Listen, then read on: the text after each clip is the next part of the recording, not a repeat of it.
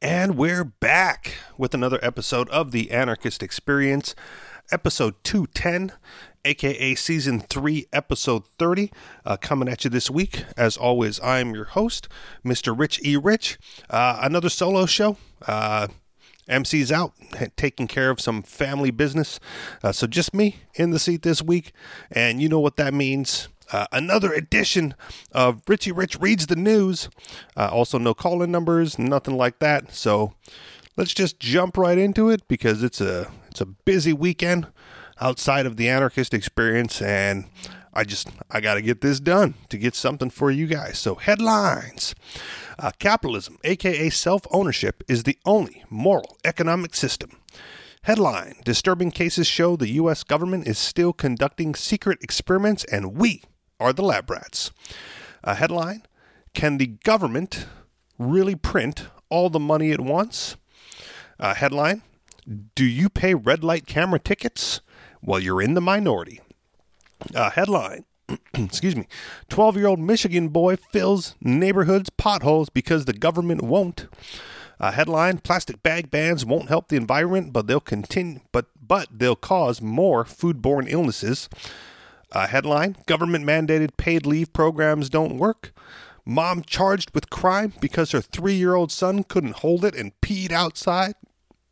And finally, headline uh, True community and false community.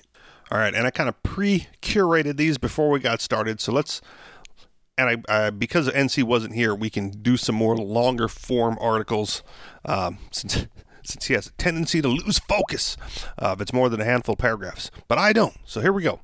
Uh, headline Capitalism, aka self ownership, is the only moral economic system.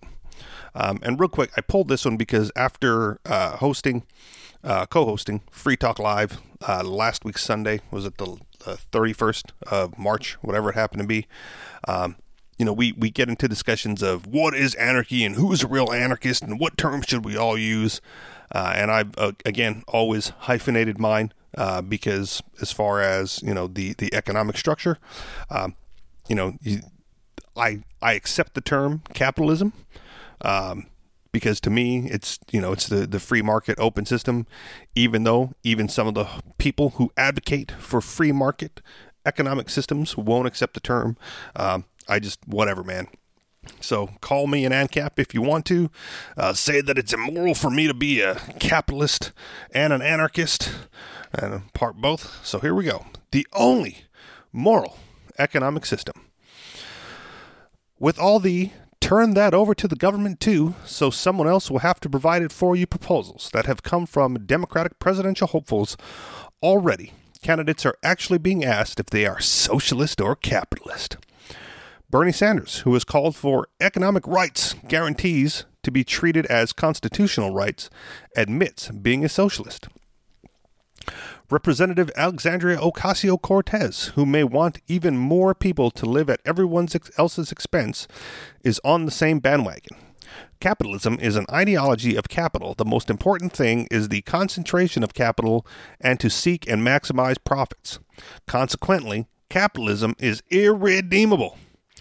However, other candidates pro- proposing or supporting very similar changes have claimed they are modified capitalists. Uh, Elizabeth Warren has said, I am a capitalist to my bones, but I believe in markets. What I don't believe in is theft. Along the same line, she has said, I love what markets can do. I love what functioning economies can do. They are what make us rich. They are what create opportunity. But only fair markets, markets with rules. Markets without rules is about the rich take it all, and that's what's gone wrong in America.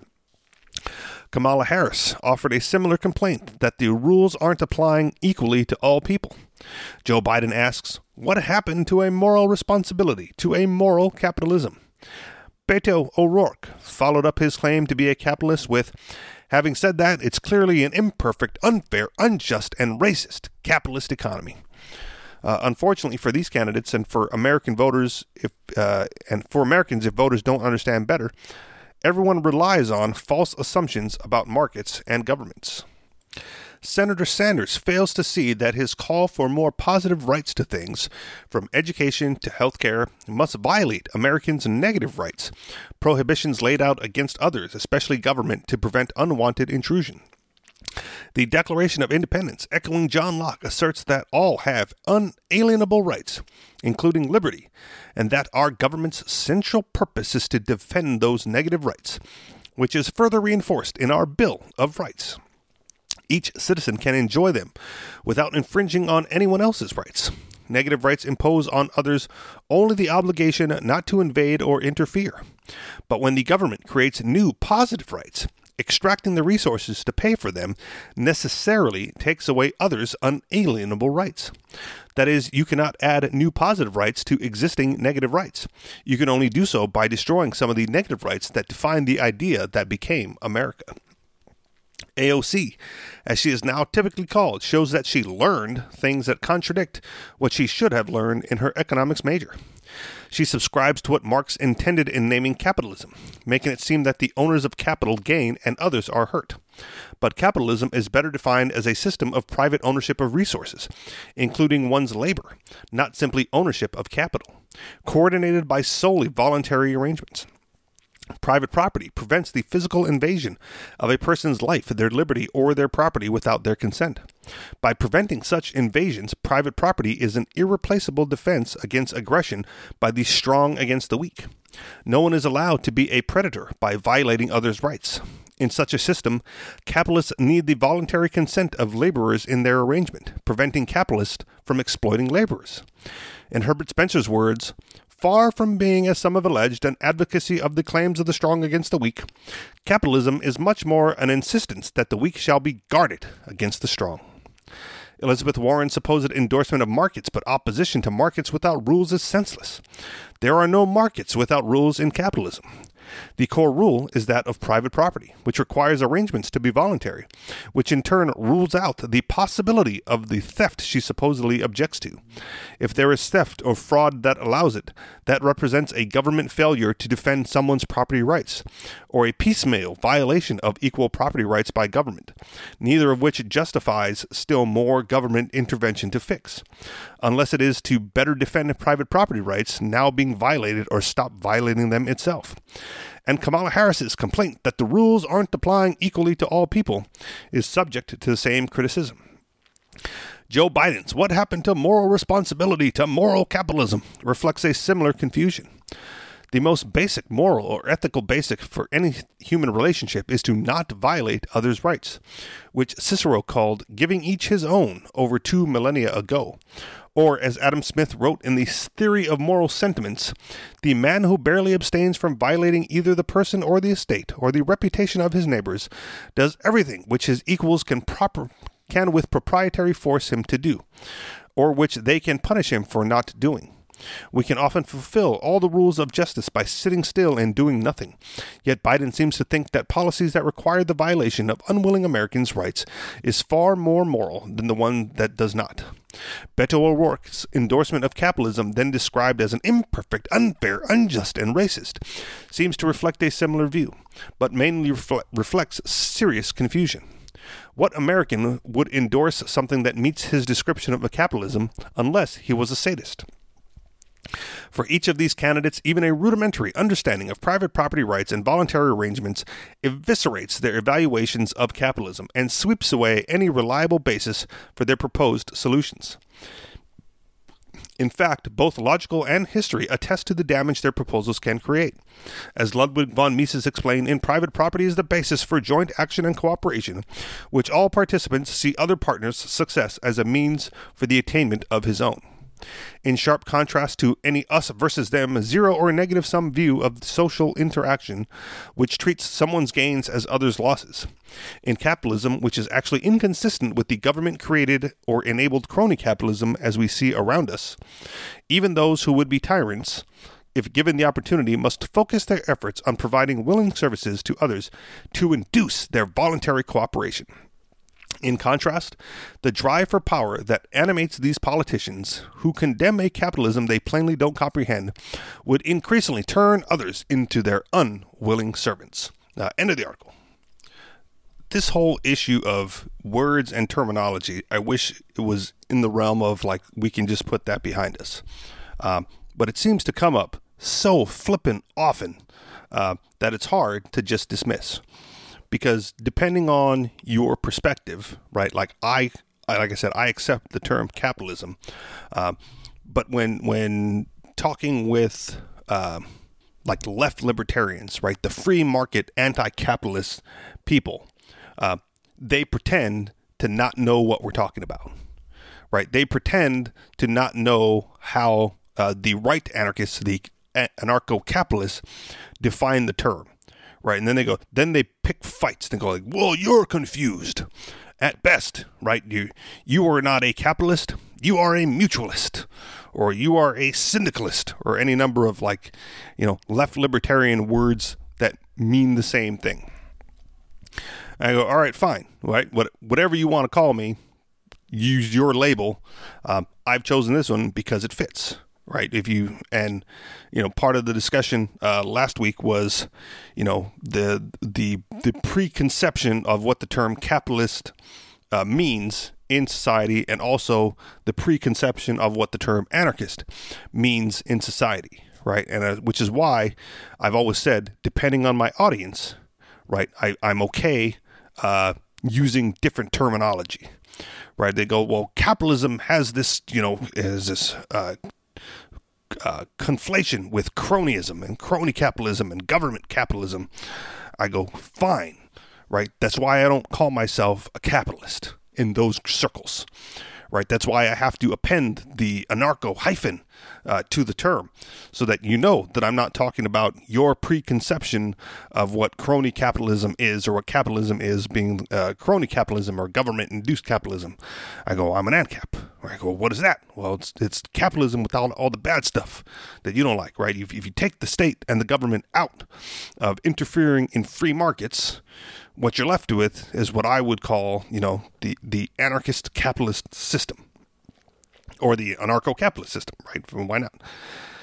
And the same holds true for, you know, the, the, the preconception of the bomb throwing anarchists, right? And the left anarchists who destroy private property any chance they can get. And, you know, the, the, you know, the mobs of, of black clad hooded hordes that run rampant in the streets just to get their violent uh, urges satiated. I go, fine. If you don't want to associate me with that group of people, um, then accept the hyphen, right? Because I'm not, I am not a, a, a socialist or a communist. Uh, I, I, I view the economic system most uh, dominant to be capitalism, right, as the, as the best means of economic exchange amongst people. So append the capitalist hyphen after the anarcho, so you know that I'm not one of those bomb throwing anarchists.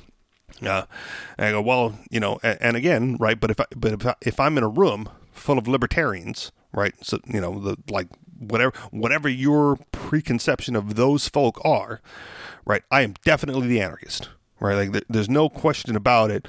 Uh, when they start talking about uh, policies and voting and what we need to do to combat, you know, the the onslaught of those who seek to harm us in the political realm, I go, I'm just, you know, no, I, I have no desire to participate in that nonsense.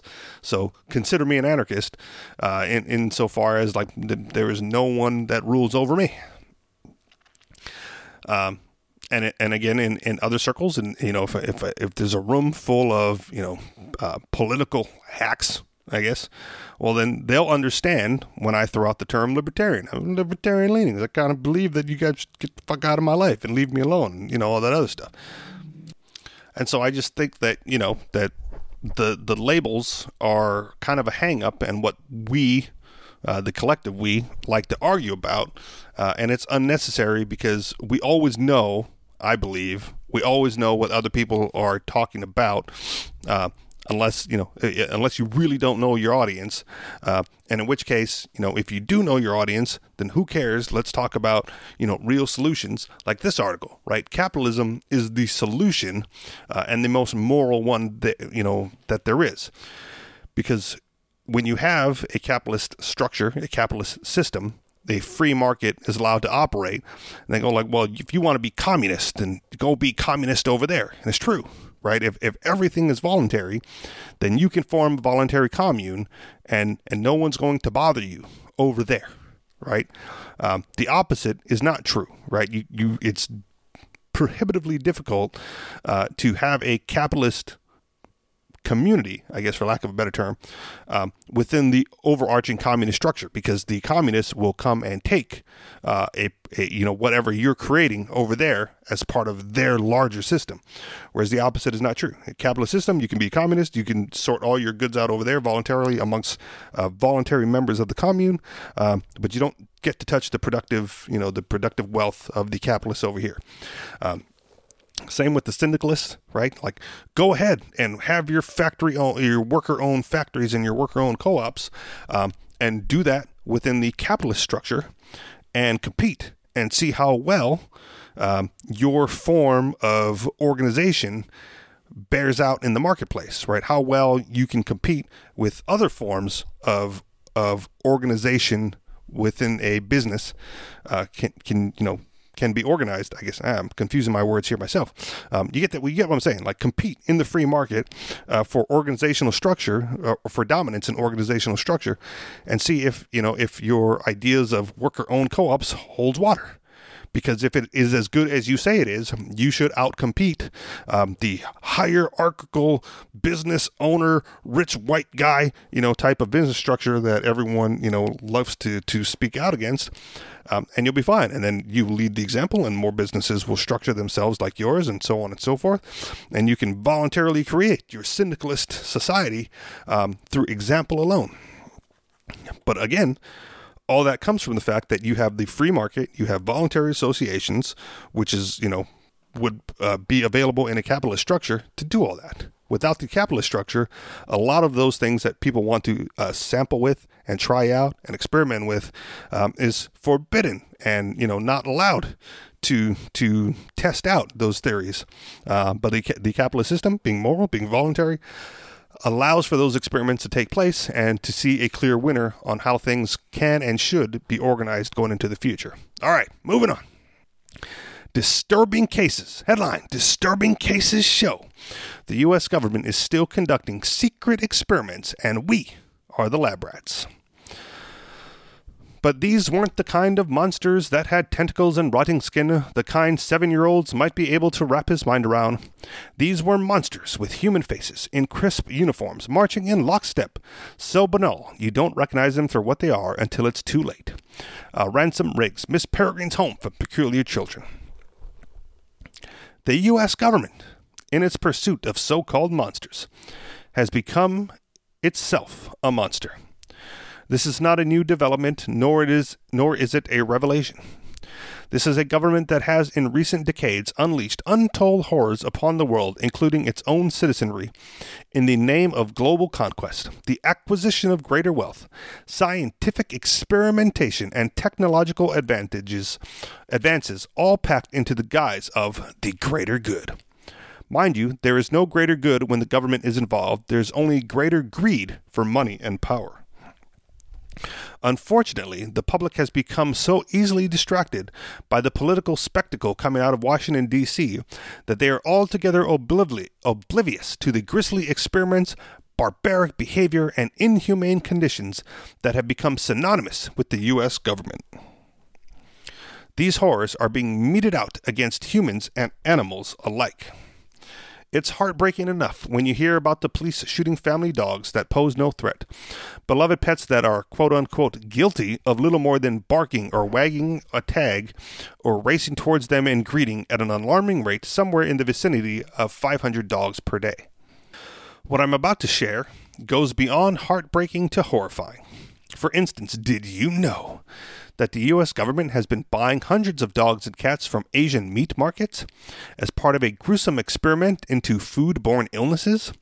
The cannibalistic experiments involved killing cats and dogs purchased from Colombia, Brazil, Vietnam, China, and Ethiopia, and then feeding the dead remains to laboratory kittens, bred in government laboratories for the express purpose of being infected with the disease and then killed.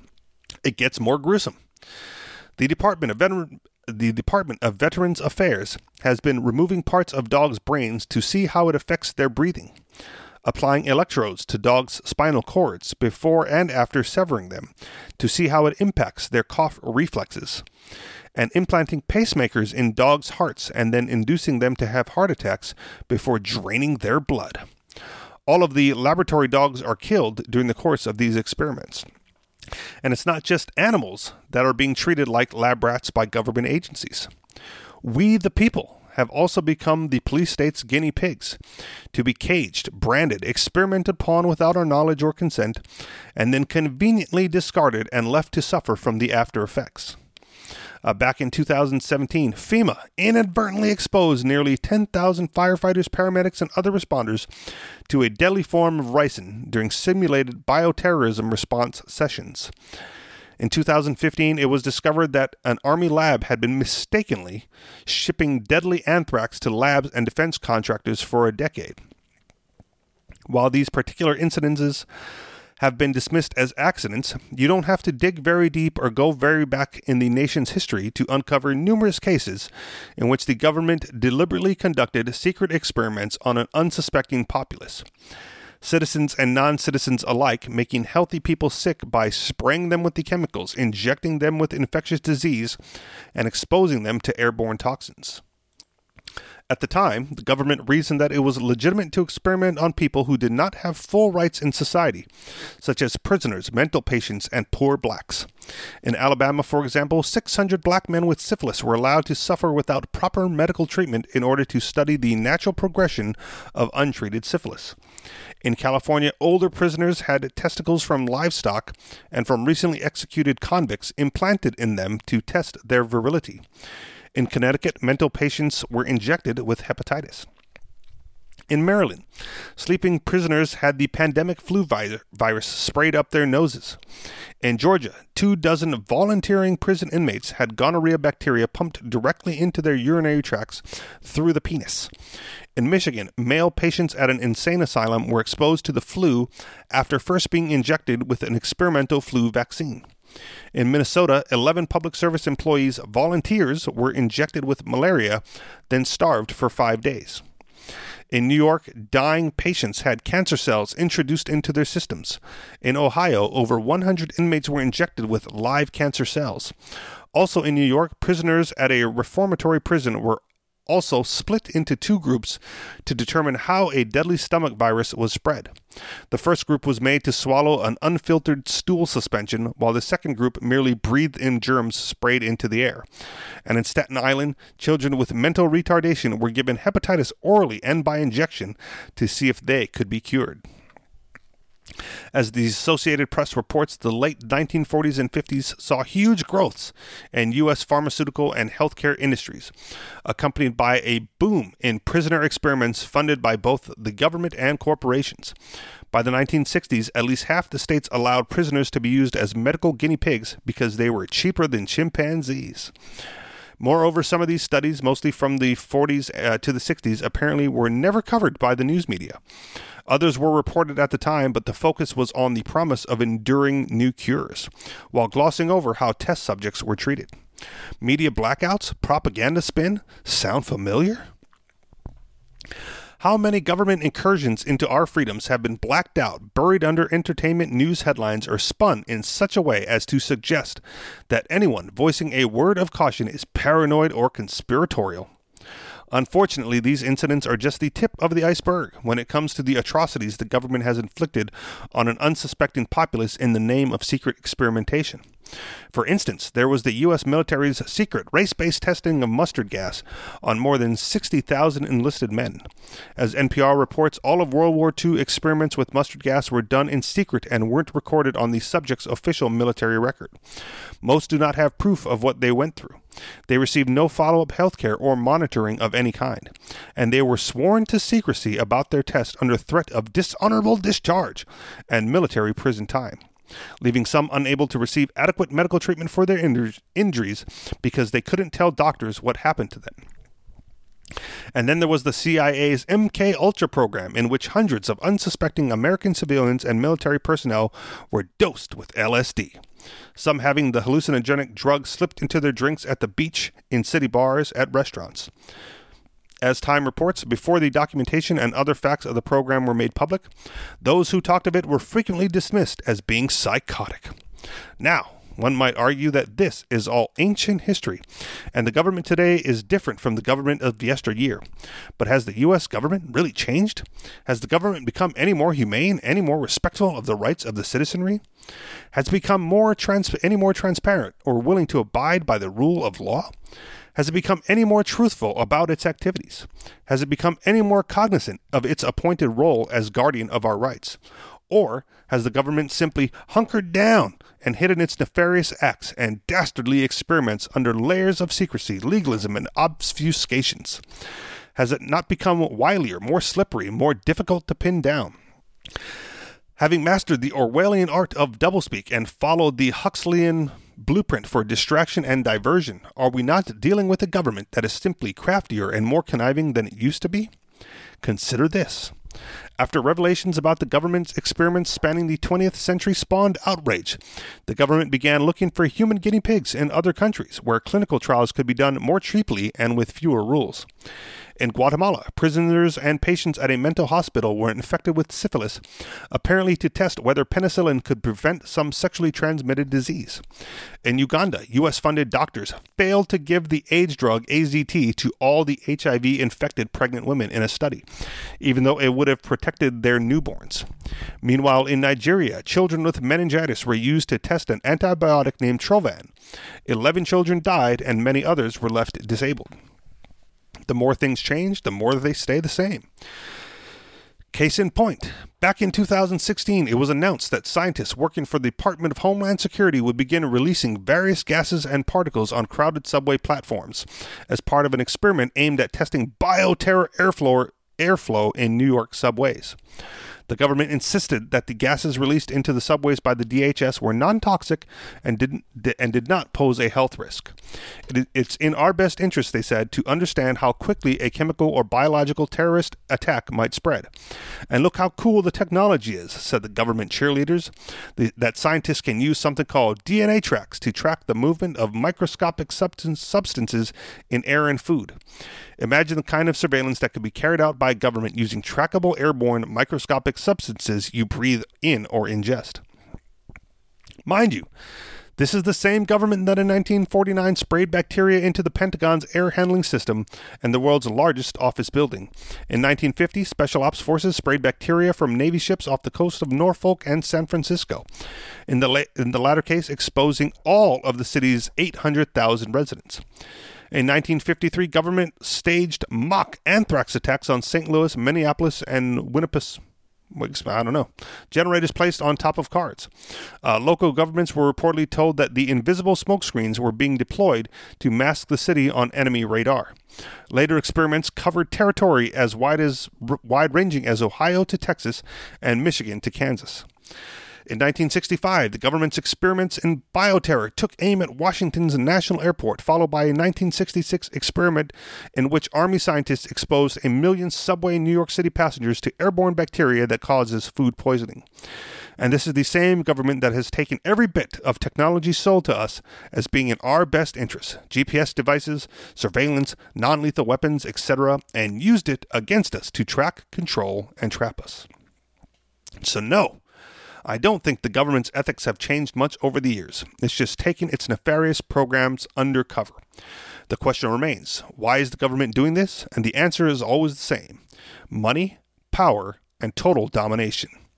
It's the same answer no matter which totalitarian regime is in power. The mindset driving these programs have appropriately been likened to that of the Nazi doctors experimenting on Jews.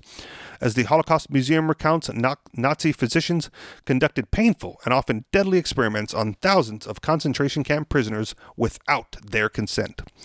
The Nazis' unethical experiments ran the gamut from freezing experiments using prisoners to find an effective treatment for hypothermia, tests to determine the maximum altitude for parachuting out of a plane, injecting prisoners with malaria, typhus, tuberculosis, typhoid fever, yellow fever, and infectious hepatitis, exposing prisoners to phosgene and mustard gas, and mass sterilization experiments. The horrors being meted out against the American people can be traced back in a direct line to the horrors meted out in Nazi laboratories. In fact, following the Second World War, the U.S. government recruited many of Hitler's employees, adopted his protocols, embraced his mindset about law and order and experimentation, and implemented his tactics in incremental steps. Sounds far fetched, you say? Read on. It's all documented. As historian Robert Gellately recounts, the Nazi police state was initially so admired for its efficiency and order by the world powers of the day that J. Edgar Hoover, then head of the FBI, actually sent one of his right hand men, Edmund Patrick Coffey, to Berlin in January 1938 at the invitation of Germany's secret police, the Gestapo. The FBI were so impressed with the Nazi regime that, according to the New York Times, in the decades after World War II, the FBI, along with other government agencies, aggressively recruited at least a thousand Nazis, including some of Hitler's highest henchmen. All told, thousands of Nazi collaborators, including the head of the Nazi concentration camp, among others, were given secret visas and brought to America by the way of Project Paperclip. Subsequently, they were hired on as spies, informants, and scientific advisors, and then camouflaged to ensure that their true identities and ties to Hitler's Holocaust machine would remain unknown. All the while, thousands of Jewish refugees were refused entry visas to the U.S. on the grounds that it could threaten national security. Adding further insult to injury, American taxpayers have been paying to keep these ex Nazis on the U.S. government payroll ever since. And in true Gestapo fashion, anyone who has dared to blow the whistle on the FBI's illicit Nazi ties has found himself spied upon, intimidated, harassed, and labeled a threat to national security as if the government's covert, taxpayer funded employment of Nazis after World War II wasn't bad enough. U.S. government agencies, the FBI, CIA, and the military have since f- fully embraced many of the Nazis' well honed policing tactics and have used them repeatedly against American citizens. It's certainly easy to denounce the full frontal horrors carried out by the scientific and medical community within a despotic regime such as Nazi Germany. But what do you do when it's your own government that claims to be the champion of human rights, all the while allowing its agents to engage in the foulest, basest, and most despicable, despicable acts of torture, abuse, and, exper- and experimentation? Excuse me. Uh, when all is said and done, this is not a government that has our best interest at heart. This is not a government that values us. Perhaps the answer lies in The Third Man, Carol Reed's influential 1949 film starring Joseph Cotten and Orson Welles. In the film set in a post World War II Vienna, rogue war profiteer Harry Lime has come to view human carnage with a callous indifference, unconcerned that the diluted penicillin he's been trafficking underground has resulted in the tortured deaths of young children. Challenged by his old friend Holly Martins to consider the consequences of his actions, Lime responds, In these days, old man, nobody thinks in terms of human beings. Governments don't, so why should we? Have you ever seen any of your victims? asked Martins. Victims, responds Lime, as he looks down from the top of a Ferris wheel onto a populace reduced to mere dots on the ground. Look down there, tell me, would you really feel any pity if one of those dots stopped moving forever? If I offered you 20,000 pounds for every dot that stopped, would you really, old man, tell me to keep my money? Or would you calculate how many dots you could afford to spare? Free of income tax, old man, free of income tax. The only way you can save money nowadays uh, as the author makes clear in his book, Battlefield America The War on the American People. This is how the U.S. government sees us too when it looks down upon us from its lofty perch. To the powers that be, the rest of us are insignificant specks, faceless dots on the ground. To the architects of the American police state, we are not worthy or vested with inherent rights. This is how the government can justify treating us like economic units to be bought and sold and traded, or caged rats to be experimented upon and discarded when we've outgrown our usefulness. To those who call the shots in the halls of government, we the people are merely the means to an end. We the people who think, who reason, who take a stand, who resist, who demand to be treated with dignity and care, who believe in freedom and justice for all, have become obsolete, undervalued citizens of a totalitarian state that, in the words of Rod Serling, has patterned itself after every dictator who has ever planted the rippling imprint of a boot on the pages of history since the beginning of time. It has refinements, technological advances, and a more sophisticated approach to the destruction of human freedom. In this sense, we are all Romney Wordsworth, the condemned man in Serling's Twilight Zone episode, The Obsolete Man. The obsolete man speaks to the dangers of government that views people as expendable once they have outgrown their usefulness to the state. Yet, and here's the kicker, this is where the government, though its monstrous inhumanity, also becomes obsolete. As Serling noted in his original script for The Obsolete Man, any state, any entity, any ideology which fails to recognize the worth, the dignity, the rights of man, that state is obsolete. Uh, how do you defeat a monster? You start by recognizing the monster for what it is. Uh, end of the article. So let's go back to labeling for just a second because it's this type of article that, when read all the way through, uh, makes me wonder why there's movements such as uh, libertarians for forced vaccinations right? As if libertarians for Trump uh, wasn't bad enough during the, the last election cycle. Uh, now, with the fear mongering and the what about the kids and what about those who can't help themselves, uh, all of a sudden, everyone uh, must be forks, forced to vaccinate uh, themselves or their children or whatever, uh, else not be allowed in public spaces or whatever the consequence happens to be. And you go, well, how, with all of this, knowing about all these experiments, test, uh, tests, you know, um, and, and so on and so forth on individuals and groups throughout history. Why would any group who should be so anti government and so anti state advocate for state interference and state force uh, for any medical procedure at all, uh, let alone vaccinations? Now, uh, I don't care too much about the uh, pro versus anti-vax uh, fight, the the tiff between the two. Um, to me, it always comes down to personal choice. In, insofar as uh, neither group should be forced against their will uh, to behave in a manner as the other group. Like anti vaxxers shouldn't be forced to vaccinate, uh, and pro vaxxers shouldn't be forced to associate uh, with anti-vaxxers, right? You, you can keep the two separated uh, as much as possible, but you don't need the, the force of the government to do it. If if uh, if those that vaccinate their kids uh, don't want to be around those that anti-vax, well, then they don't have to go into those public spaces either. And if you want to make that an issue about who belongs and who can and can't go into and out of public spaces, well, then that's an argument. That's a you know discussion that can be had.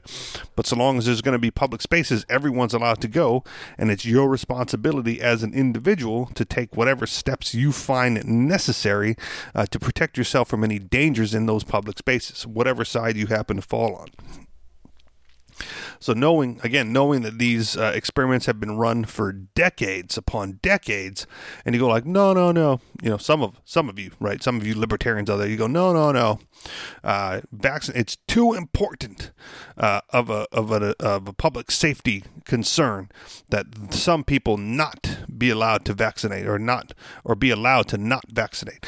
They must be forced. They, we must have the state involved in protecting all citizens, uh, and and to me, it's just nonsense.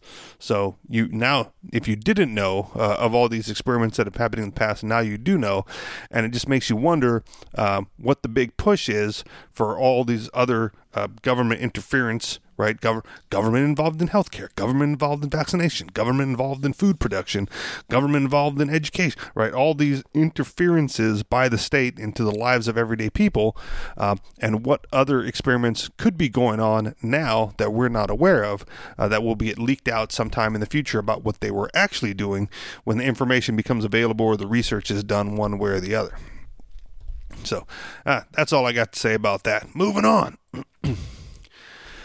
Can the headline? Can the government really print all the money it wants? Uh, I think the short answer is yes, right? Yes, they absolutely can. Uh, the the consequences of that is what's up in you know up up for debate, uh, or not even up for debate is you know usually known, but we'll we'll talk about it.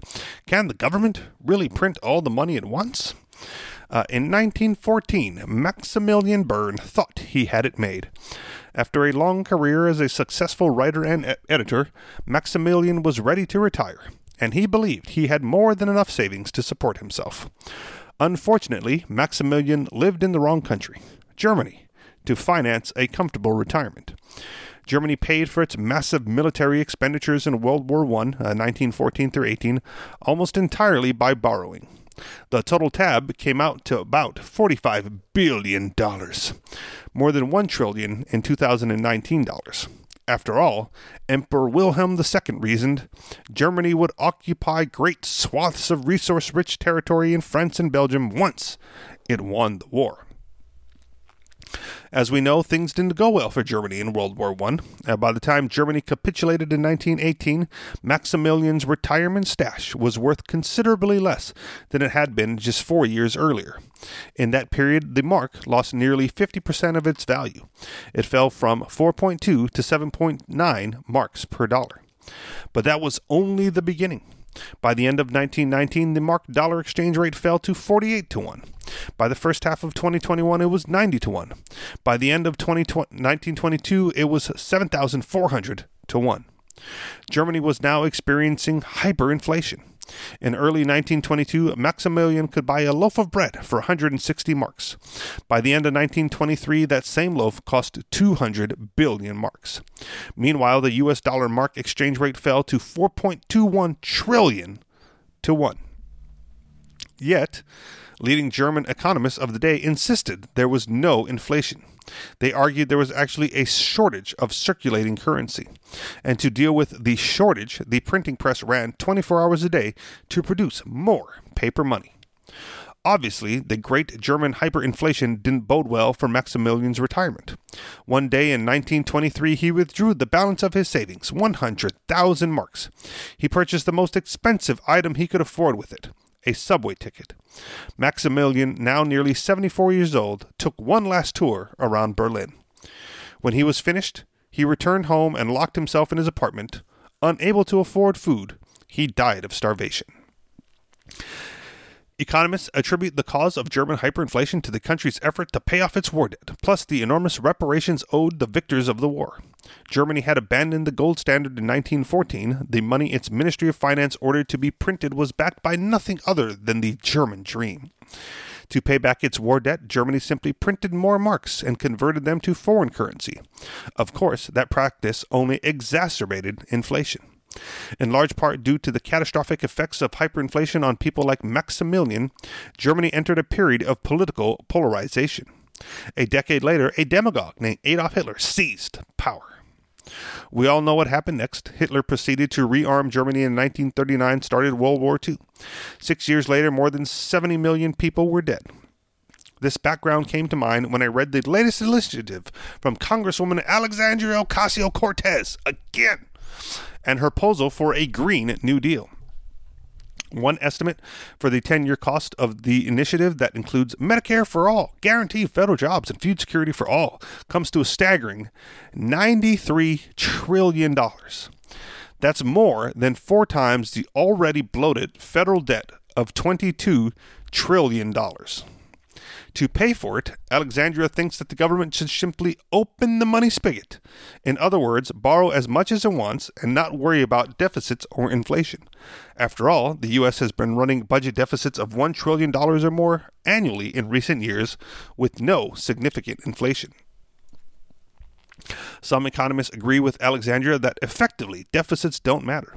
Stephanie Kelton, a former economic advisor for Bernie Sanders, is a proponent of an old idea once called uh, chartalism that's been revamped and, re- and renamed modern monetary theory. Uh, Kelton argues that, like Germany in the 1920s, the U.S. can simply print money to pay for its financial obligations. What's not to like? After all, since the world abandoned all semblance of the gold standard in 1971, any government can literally create as much money as it wants out of thin air. And any government that issues its own currency can always pay its bills with the money it creates. If investors don't line up to buy $93 trillion in newly created federal debt, the Federal Reserve will buy it and simply add those assets to its balance sheets through the process of quantitative easing. That's what the Fed did a decade ago to ease the effects of the last global finance crisis. And Japan has done it for more than 20 years with little to no inflation. Indeed, Japan now sports a debt to GDP ratio of 236%, the world's highest, even higher than Venezuela. at 162%.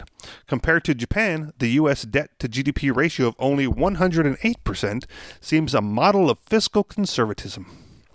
MMT, MMT, advocates point to Japan, observing that if a if that country can borrow enormous amounts of money for decades without inflation, there's no reason why the U.S. couldn't do the same. I agree to a point. But eventually, the laws of supply and demand taught in first year economics will reassert themselves. More money chasing the same amount of goods and services in an economy eventually results in an increase in the cost of those goods and services.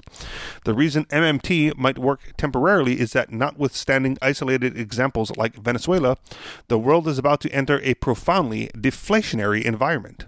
And nowhere are there more deflationary pressures on an economy than in China. I have previously suggested that an economic slowdown in China could throw the entire world into a recession. And as we learned in both the Great Depression of the 1930s and the financial crisis of 2007 to 2008, economic slowdowns are inherently deflationary. For instance, in the Great Depression, stock prices fell by nearly 90%, consumer prices fell by 25%, and commodity prices fell even more. The problem is what happens once inflation begins to rebound. Stephanie Kelton says when that happens, Congress should simply raise taxes. But that's highly unlikely. If you were a member of Congress and voters in your district were complaining about inflation, would you advocate for a tax increase? Hardly. You'd be more inclined to vote for a decrease in taxes to help your constituents increase their disposable income. At that point, the economy could enter an inflationary spiral with no easy way out. One thing is certain as we approach 2020 presidential race, you'll hear a lot about MMT and how it can be a painless way to address stagnation incomes, stagnating incomes and economic inequality. It may be painless so long as deflation persists, but it won't be painless forever. Remember, Maximilian Bern. Editor's note Clearly, there are many strange things afoot in the world distortion of markets, distortion of culture. It's wise to wonder what's going to happen and to take advantage of growth while also being prepared for crisis. Uh, end of the article. Funny how AOC always comes up uh, as an example of, of ludicrous and bad economics, despite having uh, an economics degree. I forget what university, but it's out there.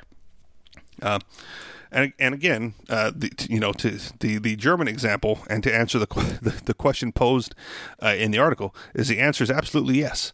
Uh, the the government can print as much money as they want, and it's the effects that get seen down the line uh, that should have people uh, up in arms and concerned um, for you know what they're saving. It also disincentivizes saving when you don't know what's going to happen.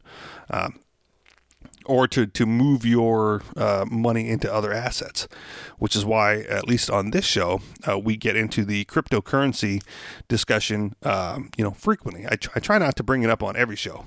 Um, but when, when it comes to you know mon- monetary issues or or you know advice on what you can do with your hard earned labor, um, cryptocurrency always comes up. And personally, um, I'm big on Bitcoin. I know MC, you know, is is an advocate for Monero, and um, here where we're at locally, uh, there's a lot of uh, proponents for Dash uh, going around, and you know the benefits of using the those other currencies. Um, but it's uh, before crypto came up. I was, uh, you know, a, a, fan of gold and silver. I have, you know, uh, rounds of silver because I couldn't couldn't afford the gold ones at the time. Um, but what I, I the the examples or the uh, what I what I advise, the advice that I give friends and family or whatever, uh, is always to transfer your Federal Reserve notes into more beneficial assets, like whatever that means to you. Um, and at one time it was, you know, gold and silver, and now it's cryptocurrency. Um, despite the price fluctuations, um, I am I, I, am you know I believe and I am hoping uh, that the cryptocurrencies will rebound uh, to you know, to the previous levels, and that my money is safer there uh, than in a bank losing interest uh, every chance it gets. Um, so I you know I always you know assets of higher value is always have described and people go like well i got to buy clothes i got to put gas in my car. And I go well that's that's of higher value. That's why you make the trade. Um, it's what you do with the leftover liquidity um, that you know the the stuff that's going to end up sitting in a bank account or sitting in a savings account uh, that you that you're almost forced to figure out something better to do with it. Uh, the unfortunate thing is, you know, with with lack of options previously, um, what people ended up doing with it is, you know, speculating in the stock market rather than looking for something, you know, solid, like a, uh, rather than looking for a store value or something solid, they they are forced to speculate, looking for uh, returns on investments in, in the stock market that uh, outpace the the losses of inflation when it's sitting in you know a bank account and that you know that distorts things even further uh, and so now like i said again we have you know we have cryptocurrencies that will will be uh, the money of the future, despite you know the, being fairly new uh, to most people and not accessible to all people. Um, still better option than you know what you're probably currently doing with your money, especially you know if you take the lessons of Maximilian to heart. Um, you can work, you can save, you can do all that labor and get all those Federal Reserve notes saved up only to have it disappear virtually overnight, right? Uh, you know, it took a few years, uh, but you get the idea. If it's losing value daily, um, you're not going to have much left. And you know, one of the big questions when it comes to Bitcoin, especially in places like Venezuela, um, is who's buying that stuff, right? Who's who's selling Bitcoin in Venezuela to get uh, you know bolivars, right? Why why would anyone trade a bolivar uh, or or Bitcoin or a fraction thereof for a bolivar? When you know you almost have to flip it immediately. You know, someone's left holding the bag uh, down there. I don't know who it is or why they would you know voluntarily do that.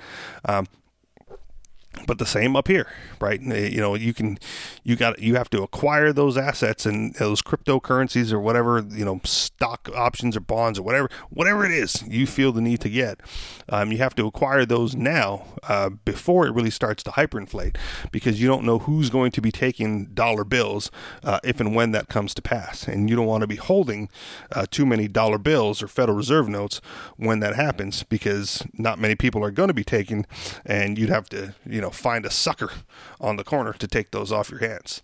So as the government prints more, as we you know go through the deflationary period, you might be okay uh, in dollars, uh, but be careful on the exit because if they if they are going into that much debt to fund all their nonsense nonsense programs, um, the the hyperinflation on the other side isn't going to be good for anyone uh, holding Federal Reserve notes. So you know, get get out of those and into something else now while you still can and get a pretty good return on it. Uh, and that's all I have to say about that. All right, let's get into some fun stuff. Do you pay red light camera tickets? You're in the minority. Uh, cracking down on red light runners in Texas has become big business. It has generated around $183 million for the state since red light cameras became legal in 2007. And the cameras have generated millions for cities as well. But the number of drivers no longer but a number of drivers no longer pay those tickets. In Fort Worth last year, 224,307 tickets were mailed to motorists who ran red lights or didn't stop long enough before turning right. Of those, 106,580 were paid, and 116,074 were sent to collection agencies, city records show for the 2018 fiscal year. This new data comes as proposals to turn the cameras off around the state are being considered by the Texas legislature. This definitely violates due process. If your accuser is a camera, you cannot face him in court. Uh, State Rep Jonathan Stickland, the Bedford Republican, who was helping lead this effort, recently told a legislative committee. The most outrageous aspect of red light cameras to me is how it turns our legal system upside down. Uh, you are guilty until you prove yourself innocent. I think this is a major problem. Supporters, though, say these cameras make streets safer and generated generate needed money for cities. I believe photo enforcement is the single most effective tool in changing driver behavior, Grand Prairie Police Sergeant Eric Hansen told the same legislative committee. After a decade of photo enforcement, our intersections are safer, and the number of crashes have been reduced. Red light cameras have been legal in Texas since 2007, and they've been in Fort Worth since 2008. After an offense, a $75 ticket is mailed to the car's owner. Fort Worth tickets. In Fort Worth, there are 58 red light cameras at 44 intersections. They operate 24 hours a day, taking photos and video, video uh, photos and video of vehicles running red lights. The city contracts with Verra Mobility, formerly known as the American Traffic Solutions, to run the red light cameras. The contract expires in 2026. The city collected 8.3 million from the tickets in fiscal year 2018. One ex- once expenses and contractor fees were taken care of, and half of the remaining amount was sent to the state. Fort Worth kept 3.4 million dollars. City records show. Fort Worth used the money for traffic safety improvements, such as traffic signals, stop signs, crosswalks, and intersection improvements. Some Texas counties, such as Dallas, will flag accounts with unpaid red light tickets and prevent those vehicle registrations from being renewed until the tickets are paid. In Tarrant County, online registration will likely be blocked if red light tickets are left unpaid, but tax assessor collector Wendy Burgess has said anyone who has flagged account may go on to any of the eight Tarrant assessor tax collector offices and renew their registration in person, no matter how many unpaid red light tickets they have. Texas revenue. The amount the state receives from red light camera tickets fluctuates through the years, but reached an all time high in the 2018 fiscal year when it collected $19.7 million. State dollars were earmarked for designated trauma facilities and county and regional emergency medical services and trauma care systems.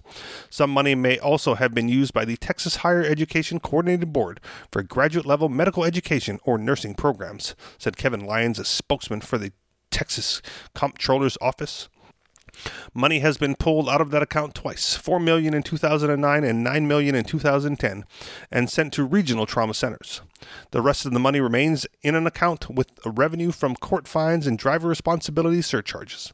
There's about $84.7 million in that account, said Kevin Lyons, a spokesman for the Texas Comptroller Office. Uh, end of the article. Wow, that's a quick end of the article, but end of it.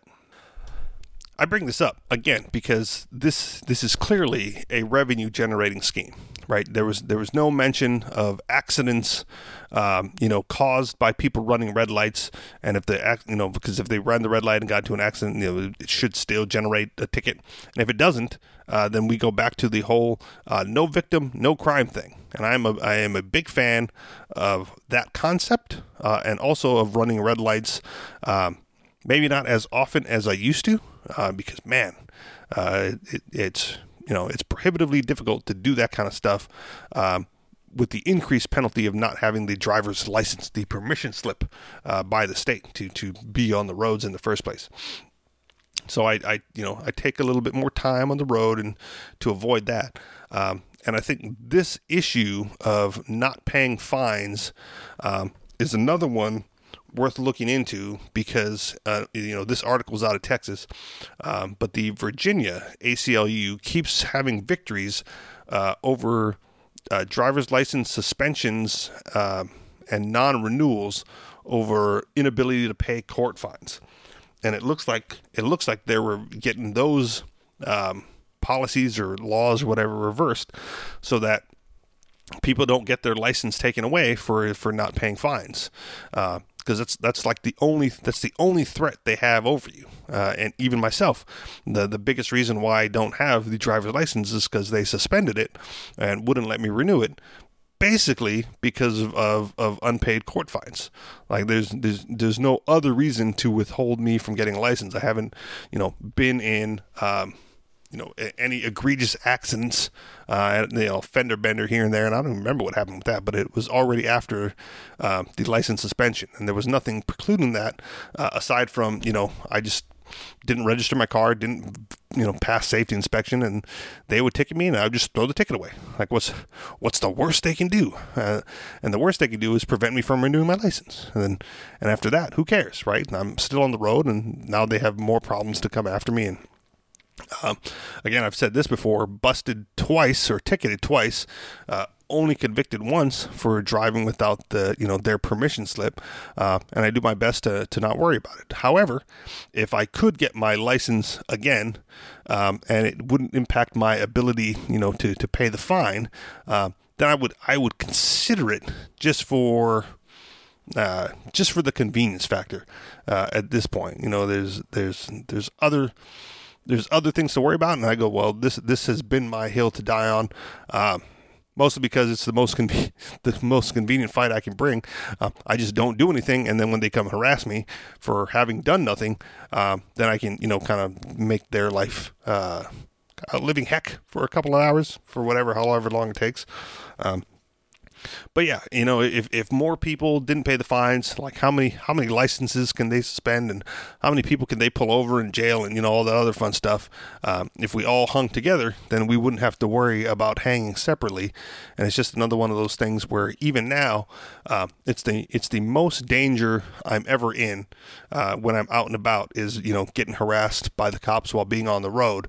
Um, but also, you know, the the one that I've been able to avoid the most. Like I don't, I don't, I don't come into contact or interact with, um, you know, members of the state very frequently, and it's my goal to to continue that for as long as possible, um, as long as they leave me alone and leave me unmolested. Uh, I'm more than happy to not interact with them. But should they bring the fight, um, that's when you know that's when I have to put up my defenses as best I can. And it's nice to see uh, some uh, activists, I guess, in the local community who have previously, you know, been all about peace, man, and working within the system to change the system. Uh, finally, coming around to the the idea and the concept that those who are in the system uh, are not worthy of peace uh, because all they do is bring about threats and violence. Um, and at some point, and maybe some point soon, uh, if, if, you know the peace advocates are finally uh, getting a little more upset about where the direction uh, of the state is going, uh, you know, in the in their policies, uh, finally getting around to going like, well, we do have the guns, and if they're already attacking us, it's already self defense. And I'm, you know, I'm curious to see uh, where that goes. Uh, I'm out of time.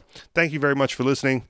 Uh, anarchistexperience.com, minds.com slash the anarchist experience, and, fa- and, uh, patreon.com slash the anarchist experience if you'd like to contribute to the show financially uh, that's all i got talk to y'all next week uh, we wish mc the very best uh, in dealing with his family issues and we hope to have him back real soon Peace.